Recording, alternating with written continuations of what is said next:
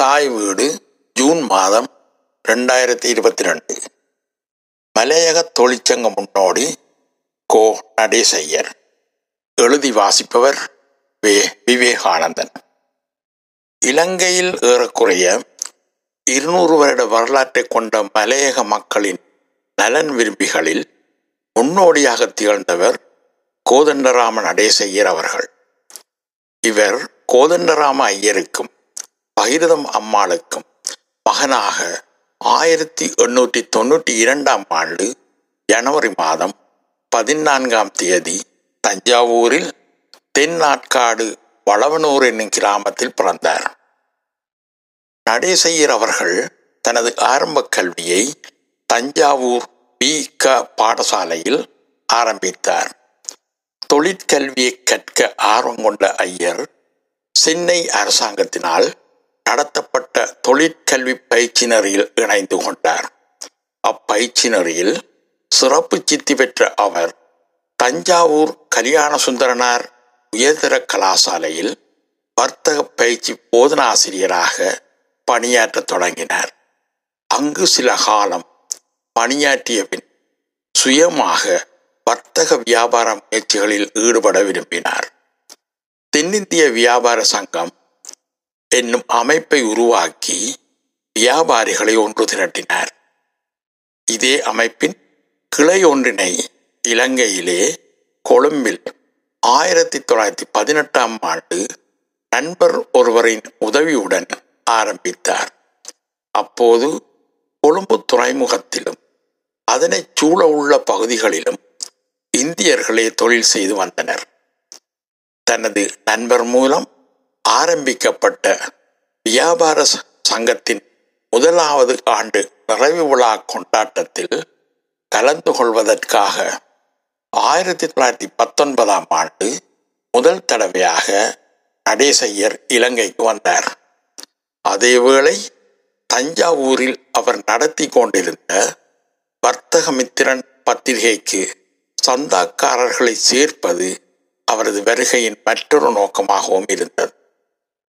நடேசையரின் அறிவு ஆற்றல் செயல்திறன் என்பவற்றை நன்கு அறிந்திருந்த தஞ்சை ஜில்லா காங்கிரஸ் நிர்வாகத்தினர் அவரது இலங்கை பயணத்தினை நன்கு பயன்படுத்த எண்ணினர். திரும்பி வரும் பொழுது இந்திய தோட்டத் தொழிலாளர்களின் சமூக பொருளாதார வாழ்க்கை முறை என்பன குறித்து ஆராய்ந்து வரும்படி கேட்டுக்கொண்டனர். நடேசையர் அப்பணியையும் ஆரம்பித்தார். அக்காலப்பகுதியில் வெளியார் எவரும் தோட்டங்களுக்குள் செல்ல முடியாது. புடவை வியாபாரிகள் சிறு வியாபாரிகள் கள்ளு விற்பவர்கள் வட்டிக்கு பணம் கொடுப்பவர்கள் மாத்திரமே அனுமதிக்கப்பட்டனர். தோட்டத் தொழிலாளர்கள் கடை தெருக்களுக்கோ நகர்ப்புறங்களுக்கோ செல்வதை விரும்பாத தோட்ட நிர்வாகம் இந்த ஏற்பாட்டினை ஊக்குவித்தது. ஆகவே நடேசையர் புடவை வியாபாரியாக மாறி தோட்டங்களுக்கு சென்று மக்களுடன் விளையாடி பல தகவல்களை சேகரித்தார். புடவை வியாபாரியாக செயல்பட்ட அவர் புடவலை கட்டிக்கொண்டு சென்றது போல தோட்ட மக்களின் அவல வாழ்க்கையின் பல அம்சங்களை உள்ளடங்கிய ரகசியங்களையும் கட்டி தூக்கி கொண்டு திரும்பி வந்தார். பின்பு அவற்றை ஒரு பிரசுரமாக தயாரித்து தஞ்சாவூர் காங்கிரஸ் நிர்வாகத்தினரிடம் கையளித்தார். நடேசையர் முதல் தடவையாக வந்தபொழுது மலையக தொழிலாளர்களின் வாழ்க்கையைக் கண்டு பெரிதும் மனவேதனை அடைந்தார். பத்தொன்பதாம் நூற்றாண்டின் இரண்டாம் தசாப்த காலத்திலிருந்து காட்டை நாடாக்கி உழைத்தவர்களின் வாழ்க்கையில் எவ்வித மாற்றமும் ஏற்படவில்லை. பிழைக்க வந்த இடம் என்னும் அடிமை மனப்பான்மையோடு தோட்டத்துறை மாறினதும் பெரிய கங்காணிமார்களினதும் அட்டூழியங்களுக்கு அடிபணிந்து வாழும் வாழ்க்கையைக் கண்டு ஆவேசம் கொண்டார். எனவே மலையக தொழிலாளரின் வாழ்வை மேம்படுத்த தன்னாலான பணிகளை செய்ய நிரந்தரமாக வாழும் நோக்குடன் ஆயிரத்தி தொள்ளாயிரத்தி இருபதாம் ஆண்டு மீண்டும் இலங்கைக்கு வந்தார். முதன் முதல் மக்களின் சிந்தனையை தூண்ட பத்திரிகை ஒன்றை வெளியிட எண்ணினார். இந்தியாவில் இருக்கும் போது ஆயிரத்தி தொள்ளாயிரத்தி பதினாலாம் ஆண்டு வர்த்தகமித்திரன் என்னும் பத்திரிகையை நடத்திய அனுபவம் அவருக்கு உற்சாகத்தை கொடுத்தது. இலங்கை தேசிய காங்கிரஸ் நிர்வாக குழு உறுப்பினர்களான M. A. Arulanandam doctor E. V. Ratnam ஆகிய இருவரையும் வெளியீட்டாளர்களாக கொண்டு தேசநேசன் என்னும் பெயரில் பத்திரிகையை ஆரம்பித்து அதன் ஆசிரியராகவும் செயல்படத் தொடங்கினார். ஆயிரத்தி தொள்ளாயிரத்தி இருபத்தி இரண்டாம் ஆண்டு தனது முதலாவது ஆண்டு நிறைவினை கொண்டாடிய பத்திரிகை ஆயிரத்தி தொள்ளாயிரத்தி இருபத்தி ஒன்பதாம் ஆண்டு முதல் தினசரி பத்திரிகையாக ஒளிபரத் தொடங்கியது. இதன் மூலம் இலங்கையில் வெளியான ஒரே தமிழ் தினசரி என்ற பெருமையை பெற்றது. அதே வருடம் கொழும்பு நகரில் வாழும் இந்திய தமிழர்களின் அவல வாழ்வை வெளிக்கொணரும் வகையிலே டாரி முத்துகிருஷ்ணனுடன் இணைந்து த சிட்டிசன் என்னும் ஆங்கில பத்திரிகையினையும் வெளியிட்டார். இப்பத்திரிகை வாராந்த பத்திரிகையாக ஒவ்வொரு ஞாயிற்றுக்கிழமையும் வெளிவந்தது.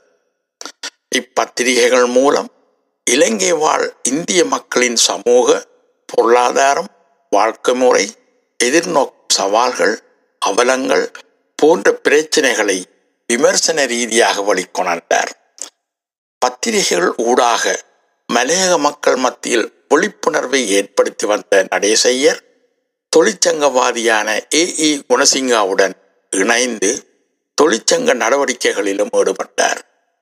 குறிப்பாக இலங்கை தொழிலாளர் யூனியனின் துணைத் தலைவராக விளங்கிய நடேசையர் துறைமுக தொழிலாளர் வேலைநிறுத்த போராட்டத்தை முன்னின்று நடத்தினார். காலப்போக்கில் ஏ குணசிங்காவின் இந்திய எதிர்ப்பு கொள்கைகள் காரணமாக அவரை விட்டு விலகினார். மலைய மக்களுடன் நேரடியாகவே செயல்படும் நோக்குடன் அப்போது தொப்பிக்கலை என அழைக்கப்பட்ட ஹட்டன் நகரில் ஆயிரத்தி தொள்ளாயிரத்தி முப்பதாம் ஆண்டு குடியேறினார். ஆயிரத்தி தொள்ளாயிரத்தி முப்பத்தி ஓராம் ஆண்டு அகில இலங்கை இந்திய தோட்ட தொழிலாளர் சம்மேளனம் என்னும் அமைப்பை உருவாக்கி அவ்வருடம் மே மாதம் முதலாம் தேதி தொழிலாளர் தினத்தை மிகச் சிறப்பாக நடத்தினார். ஐயாயிரத்துக்கும் மேற்பட்ட தொழிலாளர்கள் அதில் கலந்து கொண்டனர். அக்கூட்டத்தில் தொழிலாளர் உரிமைகளை வலியுறுத்தி தொழிலாளர்களின் உரிமைகளும் கடமைகளும் என்னும் துண்டு பிரசுரத்தை ஆயிரக்கணக்கில் அச்சடித்து அவர்களிடையே விநியோகித்தார். வருடக்கணக்காக தலைமை கங்காணி முறைக்கும் குறிப்பிட்ட தோட்டத் தொழிலாளியை பரம்பரை பரம்பரையாக அடிமையாக்கும் துண்டு முறைக்கும் எதிராக கடுமையாக விமர்சனம் செய்தார். நடைசெய்யர் தனியாக செயல்பட ஆரம்பித்த பொழுது அவருக்கு பக்கபலமாக நின்றவர் அவரது துணைவியாரான திருமதி கோ மீனாட்சி அம்மையார் ஆவர். இவர் ஆயிரத்தி தொள்ளாயிரத்தி இருபதாம் ஆண்டு நடேசையரோடு இலங்கைக்கு வந்து தோட்டம் தோட்டமாக சென்று அவரோடு இணைந்து பணியாற்றினார். இவர் பாரதியார் பாடல்களை இனிமையான குரலில் பாட வல்லவர். அத்துடன் பாடல்களை எழுதுவதிலும் திறமை மிக்கவர். இவர் எழுதிய தொழிலாளர் சட்டக்கும்மி என்னும் நூல் தொழிலாளர்களுக்கு உற்சாகம் ஊட்டுவதாக அமைந்தது. இவர் எழுதிய ஏனைய நூல்களான இந்தியர்களது இலங்கை வாழ்க்கையின் நிலைமை இந்திய தொழிலாளர் துயரங்கள் என்பன தொழிலாளரின் வாழ்க்கையை பிரதிபலிப்பதாக அமைந்தன. தொழிற்சங்க நடவடிக்கைகள் தொடர்பாக நடேசையர் வெளிநாடுகளுக்கு செல்லும் வேளைகளில் மீனாட்சி அம்மையாரே ஆசிரியர் தலையங்கம் எழுதி தேசபக்தன் பத்திரிகையை வெளியிட்டு வந்தார். அப்பத்திரிகையில் ஸ்திரீ பக்கம் என ஒரு பக்கத்தை ஒதுக்கி அதற்கு பொறுப்பாக அவரே செயற்பட்டு வந்தார். ஆயிரத்தி தொள்ளாயிரத்தி இருபத்தி நாலாம் ஆண்டு ஆல்பதி சேர் வில்லியம் மனிங் அவர்களின் அரசியல் யாப்பு சீர்திருத்தத்தின் மூலம் சட்ட நிறுவன சபையில் மலையக தமிழர் பிரதிநிதியாக நியமிக்கப்பட்டு ஆயிரத்தி தொள்ளாயிரத்தி முப்பத்தி ஓராம் ஆண்டு வரை பணியாற்றினார். மீண்டும் ஆயிரத்தி தொள்ளாயிரத்தி முப்பத்தி ஆறாம் ஆண்டு நடைபெற்ற அரசாங்க சபைக்கான தேர்தலில் ஹட்டன் தொகுதியில் போட்டியிட்டு வெற்றி பெற்றார். ஆயிரத்தி தொள்ளாயிரத்தி நாற்பத்தி ஏழாம் ஆண்டு வரை அரசாங்க சபையில் மலையக மக்களின் பிரதிநிதியாக அரும்பணியாற்றினார் ஆயிரத்தி தொள்ளாயிரத்தி முப்பதுகளில் இந்தியர்களுக்கு எதிராக கொண்டு வரப்பட்ட இருபத்தெட்டு புதிய விதிமுறைகள் உள்ளடங்கிய சட்டமூலத்தை எதிர்த்து வாதாடினார். அத்துடன் பொருளாதார மந்தம் காரணமாக தொழிலாளர்களுக்கான வேதனம் குறைப்பினையும் வன்மையாக கண்டித்தார். ஆயிரத்தி தொள்ளாயிரத்தி நாற்பத்தி ஏழாம் ஆண்டு நடைபெற்ற தேர்தலில் மஸ்கேலியா தொகுதியில் போட்டியிட்டு தோல்வியடைந்தார். சமூக விழிப்புணர்வுக்கும் மாற்றத்துக்கும் பத்திரிகை பணியே மிகவும் சிறந்தது என்பது அவரது அசையாத நம்பிக்கையாகும். அவர் தனது தேசபக்தன் இதழ் ஒன்றில் எனக்கு சட்டசபை பெரிதல்ல பத்திரிகைதான் பெரிது நான் சட்டசபைக்கு போய் செய்யக்கூடிய நன்மைகளை விட பன்மடங்கு அதிக நன்மை பத்திரிகையால் ஏற்படுத்தக்கூடும் என குறிப்பிட்டுள்ளார். தொழிலாளர் நலனிலும் பத்திரிகையின் செயற்பாட்டிலும் நம்பிக்கை கொண்ட நடேசையர் தனது அச்சகத்திற்கு தொழிலாளர் அச்சகம் என பெயரிட்டிருந்தார். நடேசையர் தேசபக்தன் தொழிலாளி தோட்டத் தொழிலாளி உரிமை போர் சுதந்திர போர் வீரன் சுதந்திரன் ஆகிய Tamil பத்திரிகைகளிலும் citizen forward Indian opinion Indian estate labour ஆகிய ஆங்கில பத்திரிகைகளிலும் ஆசிரியராக பணியாற்றியுள்ளார்.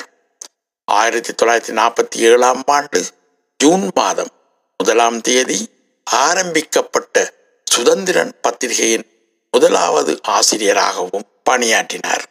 எனினும் மிக குறுகிய காலமே அவர் பணியாற்றினார்.